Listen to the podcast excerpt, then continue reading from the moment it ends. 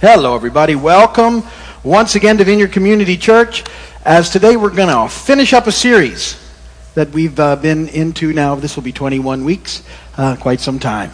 On uh, we've called it "You Have the Words." You have the words of life. We're looking at things that Jesus has said. Um, and as I've said throughout this series, we should always be looking at what Jesus said. He's our model for life and ministry, and also little devotional tool to take a verse like I've been taking and just kind of think about it for a week and ask God to help you use your holy imaginations, which I think is a very redemptive process to um, just consider and think about parts of Scripture and, and just stay there and think about what was going on. Think about the story. Think about uh, what it would have been like and just spend some time there developing what was going on in the process. And that it's a very helpful tool, and I think it really helps us, uh, you know, in our reading times, keeping the Bible alive and fresh. Um, Bible reading should be a joy, not a chore. Um, and when it becomes a chore, you need to think about why and, and start, you know, asking God to help you put life back in it again. Because, you know, we've talked about this. The, it's, it's one of the big attacks of the enemy is to keep you from reading the Bible. It's one of his favorite ones because he, uh, when you're not reading the Word of God, you're, you're just allowing yourself to take in all the mess of our culture, which is constant and, and depressing because um, it's nothing but bad news. I almost, you know, every once in a while when I'm having coffee, the headlines will be on the, and it just, it's such, it, there's never anything good. And so, you know, I, I try not to do that, catch my headlines on the, on the internet. But uh, anyway, don't let that be what feeds you um, at that level because it will impact you in a very negative way in your life. You should be, uh, you know, having the Word of God uh, as a significant part of your life and really trying to start your days in the Word of God, and, and it'll help you throughout your days in the process. So today, uh, we're going to finish up this series. Like I said, I want to look at something Jesus said um, that he says here at the end that he said in the beginning to um, Peter, which is follow me. And so I want to dig into that a little bit and what that's all about. That's the intro. Transition, there's always a bad joke. And uh, I'll try not to disappoint today. Did you hear about the two peanuts that went walking around in the middle of the night? One of them was assaulted. It's bad, right? It's pretty funny, though. Yeah. All right, well, I wasn't sure how that was going to work. well, I was actually, but I got to back up anyway. So this pastor is um, he's moving to a new church. He's leaving his church after being there for some time, and he he's saying farewell to the congregation at the church doors for the last time, and he's shaking the hand of the people. And one of the uh, the elderly saints comes by, and uh, he shakes her hand, and she says, "You know, your successor won't be as good as you." And he goes, "Oh, nonsense," you know, in sort of a flattered tone. And she goes, "No, no, really. I've been here under five different pastors, and each new one has been worse than the last." okay, so now you like that one better. All right. That'll get you every time. That's why I never leave. Been here for 20 some years. Stuck with me. John 21, this is our scripture reading, verse 15. When they had finished eating, Jesus said to Simon Peter, Simon, son of John, do you truly love me more than these? Yes, Lord, he said, you know that I love you. And Jesus said, Feed my lambs. Again, Jesus said, Simon, son of John, do you truly love me? And he answered, Yes, Lord you know that I love you. And Jesus said, Take care of my sheep. The third time he said to him, Simon, son of John, do you love me? Peter was hurt because Jesus asked him the third time, Do you love me? He said, Lord, you know all things. You know that I love you. And Jesus said, Feed my sheep. I tell you the truth. When you were younger, you dressed yourself and went around where you wanted. But when you are old, you will stretch out your hands, and someone else will dress you and lead you where you do not want to go. Jesus said this to indicate the kind of death by which Peter would glorify God. And then he said to him, Follow me. Follow me. Verse 19 is what we're going to focus in on. Jesus said to indicate the death by which Peter would glorify God. Then he said to him, Follow me. Now, let me um, sort of give you a little background on what's happening in chapter 21. You know, as you consider it, um, by this time, the disciples were, were sure of the resurrection. Um, they had seen it and, and they, they believed that that had taken place, but they still weren't sure what they were supposed to do. So um, they're kind of just hanging out. And like a lot of guys with some spare time on their hands, they decide to go fishing. And uh, Actually, it looks like they weren't just going fishing for recreation, but it appears that, that they were going back to what they knew. Because we know that these guys were, there was a lot of commercial fishermen. As many as seven of them could be commercial fishermen. We know about four for sure. But, um, uh, and so uh, they, they were going back to what they know, knew. But the call of Jesus um, from when he first called them was still in place.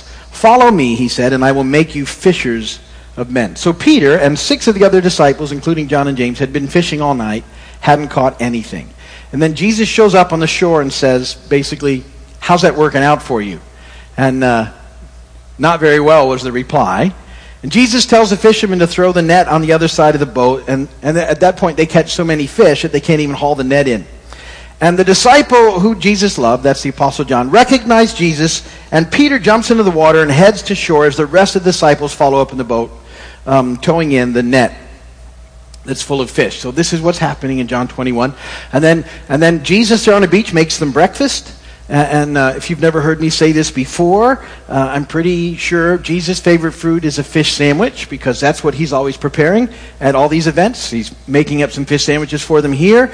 And um, very interesting, too, even in his, uh, his resurrected body, Jesus is still serving his disciples. He's helping them fish, he's cooking them breakfast. And what he's about to do is minister to his friend Peter. And I, I think it's very significant that you see that um, Peter had, uh, you know, he'd kind of messed up. Um, and and I, I, like this about Peter, and he, he's just real. Um, and and I'm, so I'm glad he was part of the group. Because Peter, you know, he was all in, and he wanted to do. He was gung ho, man. Peter was Peter was after the things of the Lord, you know, and and he was all in. But he would sometimes get a little arrogant um, he'd sometimes get a little ahead of himself. He'd, uh, he'd sometimes mess it up a little bit. Anybody here ever do any of those things? And so, you know, with Peter, remember, he'd heard from the Lord, and then he'd immediately tried to tell Jesus what to do right after that, and he got rebuked from the Lord. And, um, you know, here at the end, he had said to Peter, you know, he'd said to Jesus, I'll never leave you. Um, but, you know, it got crazy, and Peter took off and denied him three times.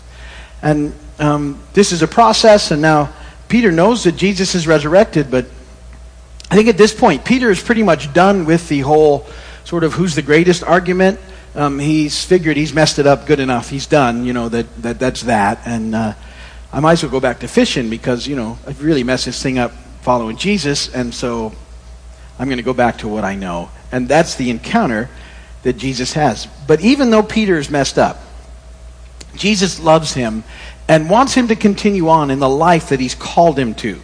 And, and so um, I, I, think that, that uh, this is really important in the process. Remember now, Peter had denied um, the Lord three times, and in this encounter that I read you in the scripture reading, Jesus reinstates him three times.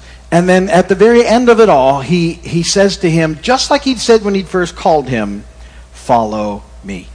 Jesus saying, You don't need to go back to fishing. I want you to continue in the ministry that I called you to from the very beginning. Nothing's changed, even though you've messed up. That calling is still there, and it still holds true in the process. So I think about that and how amazing that is, and how much Jesus loved Peter, that he makes this whole thing happen to restore Peter. And, you know, Peter is used incredibly in the early church. You know, it's Peter that stands up and a short time later at Pentecost and preaches the message that, you know, 3,000 are added to the church. And um, Peter is sort of the, the, you know, the guy who really takes, you know, the beginning of the church and makes it happen. in the first chapters of Acts, we read about his ministry. And um, God uses him. Uh, and, and then, you know, we, then we read about Paul sort of taking this thing, you know, to the rest of the world. Um, but, but uh, God uses Peter significantly, and Jesus restores him in this process, even though he's messed up and missed it throughout his journey. And, and when I think of this encounter, I think it's reflected in something that Peter says, because, you know, towards the end of his life, Peter takes time to write down uh, some things that happen, and he writes a, a couple of letters, First Peter and Second Peter. And in First Peter chapter 2, he says this, But you are a chosen people, a royal priesthood a holy nation, a people belonging to God, that you may declare the praises of him who called you out of darkness into his wonderful light. Once you were not a people, but now you are the people of God. Once you had not received mercy, but now you have received mercy. And, and I want to look through those scriptures with, our, with the context of our story in mind that, that, he, that Peter had been one of those who had been called into this whole process and messed it up along the way, and yet God's faithfulness remains true. And when Peter is talking and, and writing these things down um, towards the end of his life, uh, he, he wants people to know that, that he's experienced this for himself. And there's, there's five things in those couple of verses that I think are really important for us to know as we end up this series and as we press on from here. And, and the first thing is this, and, and these are all about what it means to follow Jesus, because that was the whole thing follow me. And, and so uh, we're all called to do that now. Uh, we're to follow him, and that's what we're looking at. First thing you need to remember and always hang on to is that God chose you. God chose you. Um, sometimes we get that a little backwards. We think that we chose him, um, you know, or that, that, you know, that was all about us. Um, and, you know, but, but God chose you. 1 Peter 2 9, you are a chosen people. He chose you. He picked you.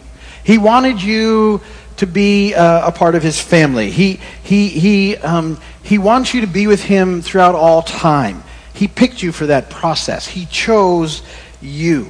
Um, and, and he did that because you matter. You count. You have value.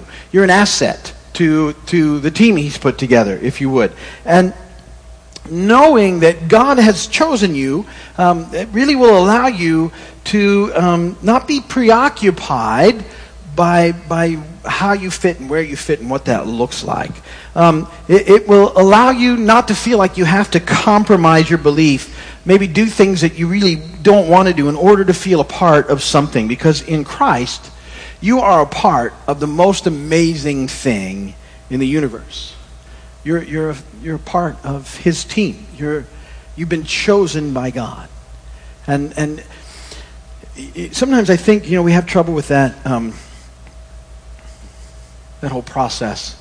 And, and I think it relates to this. I don't see it happening as much anymore. When we were kids, when I was a kid anyway, when, when, um, when there was a team to be, when there was a game to be played, um, the process was that you picked two captains. And I ever had this painful experience in your life for some of you?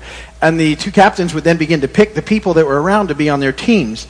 And, and um, um, it was cool to be picked first or second, but it was not cool to be the last one or to be the one and, and, you know there was two last guys and the other guy would say you can have them both i don't want either one of those losers on my team um, and, and i don't know if anybody ever experienced that but it can be a pretty painful thing um, and, and I think, you know, even some of the best athletes have experienced that when they were hanging out with kids that were older than them or something. You know, things happen, and it's a horrible experience.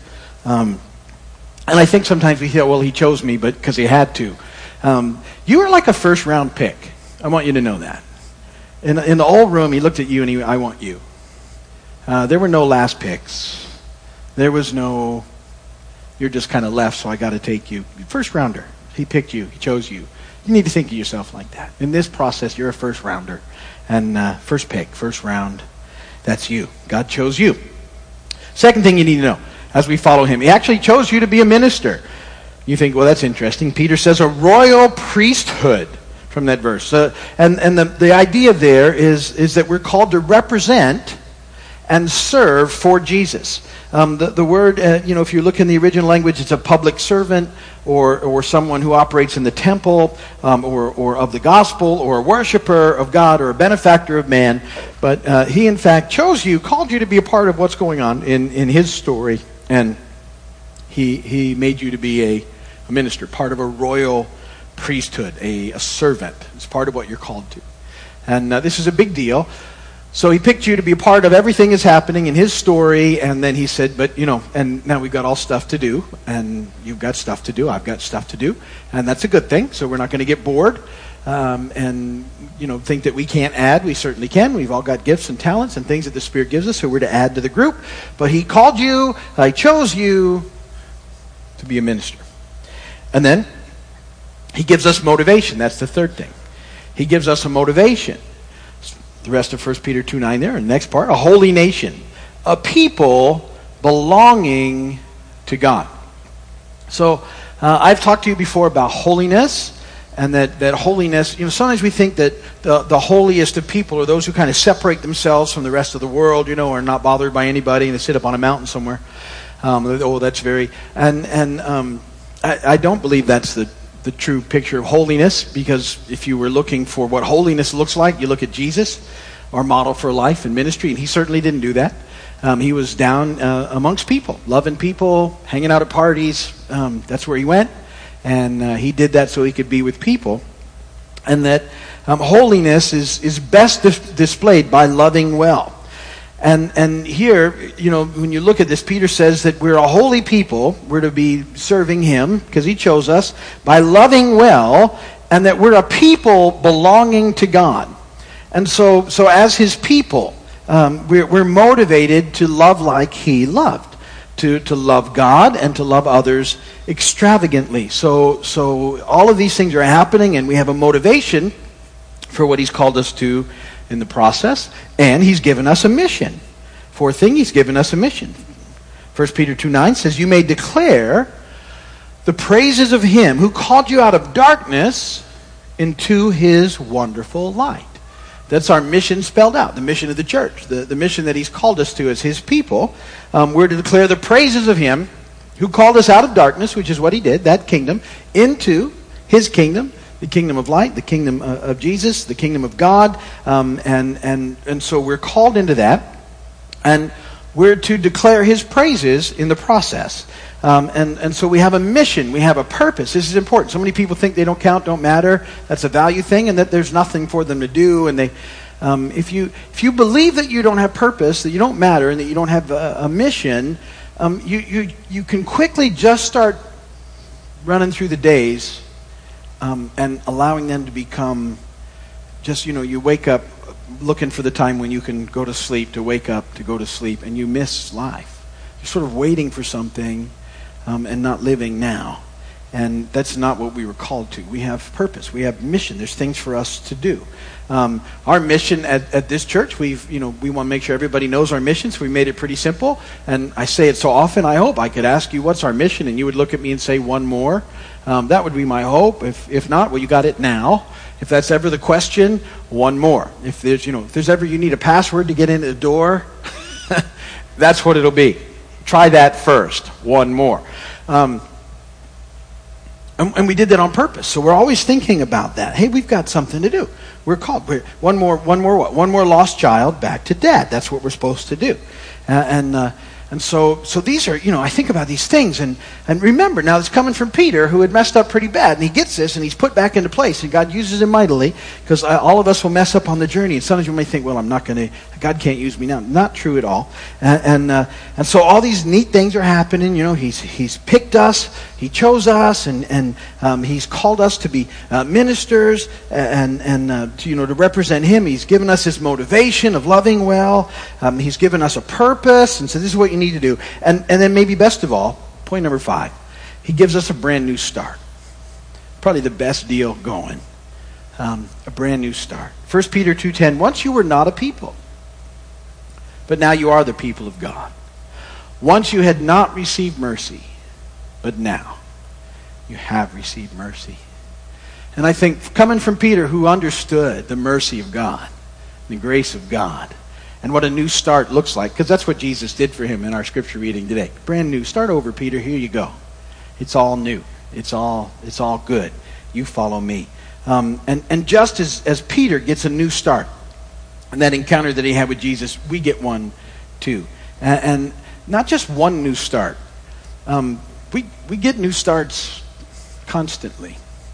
Uh, if you've been here with me before, you've heard me say that. But, but I love a new start. Um, I need new starts. I'm, I'm really thankful every day for a new start. I got to tell you right off the bat, I'm, I, I need a new start every morning. I mess up a lot. But I, I, it's not just enough that I get one in the morning. Um, sometimes I get a, you know, I get a new start when I wake up, and then 10 minutes later I get another new start because I, I didn't wake up right, you know? And then sometimes 20 minutes later I get another new start because it's just not going well. Anybody have a day like that? You know, some, sometimes, you know, and, and here's the, the amazing thing. He just, his, he's, these new mercies keep happening. Here's another new start. It's a, it's a, it's an amazing thing. I, I call them, you know, the cosmic do-overs. The do-overs are things, if you're my age, you remember whenever, if you started a game with a bunch of other kids and you were out immediately, you know, you would petition for a do-over. I need a do-over on that. Um, and they would all look at you and go, yeah, okay. And start over again. Do-overs were wonderful things. You don't get many of them in life. Not in this life, but, but Jesus is good with the do-over. Yeah, okay, do-over. They get, look at the do-over he Peter. Wow, you really messed that up. You sure you love me? You know I love you. You sure? Yes. Are you sure? Yeah, I'm really sure. Okay, good. Do over. Start all over. New start. I'm going to use you, Peter. Just like I said in the beginning, follow me. Watch what happens. It's going to be an amazing walk. And uh, it's going to be an amazing life. So, so, you know, when we mess up, it doesn't mean we can't get back on track or that nothing will work out. So, so, you know, when we mess up, we make a bad choice, which is going to happen sometimes. You go running back to God, you confess your sin. And, remember, I've talked about con- what that means to confess. It doesn't mean that you go to God and say, well, you know, I'm, I'm sorry, I'll never do that again, because that's probably not true. What it means is you go to God and you say, you know what? You were right, I was wrong. So that's how we learn. That's how confession makes it. Your way was right, my way was wrong. Your word is right, my way was wrong. That's confession. You were right, I was wrong. And then he just loves us and says, okay, now go. And in the power of his spirit, he sends us to go again and do the right thing, gives us a brand new start. And so, you know, eh, think about that, that, that in this life where we've messed up so often, that God forgives us and he gives us a new start. He, he picks us. He's given us ministry. He's motivated us by his love, and, and he's looking to get one more back to him. And that's the amazing story of what's taking place there in John 21. And that's, uh, that's good for me today. If you're watching my video, thank you so much. Prayer, go to the website. We will happily pray for you. We hope to see you here soon.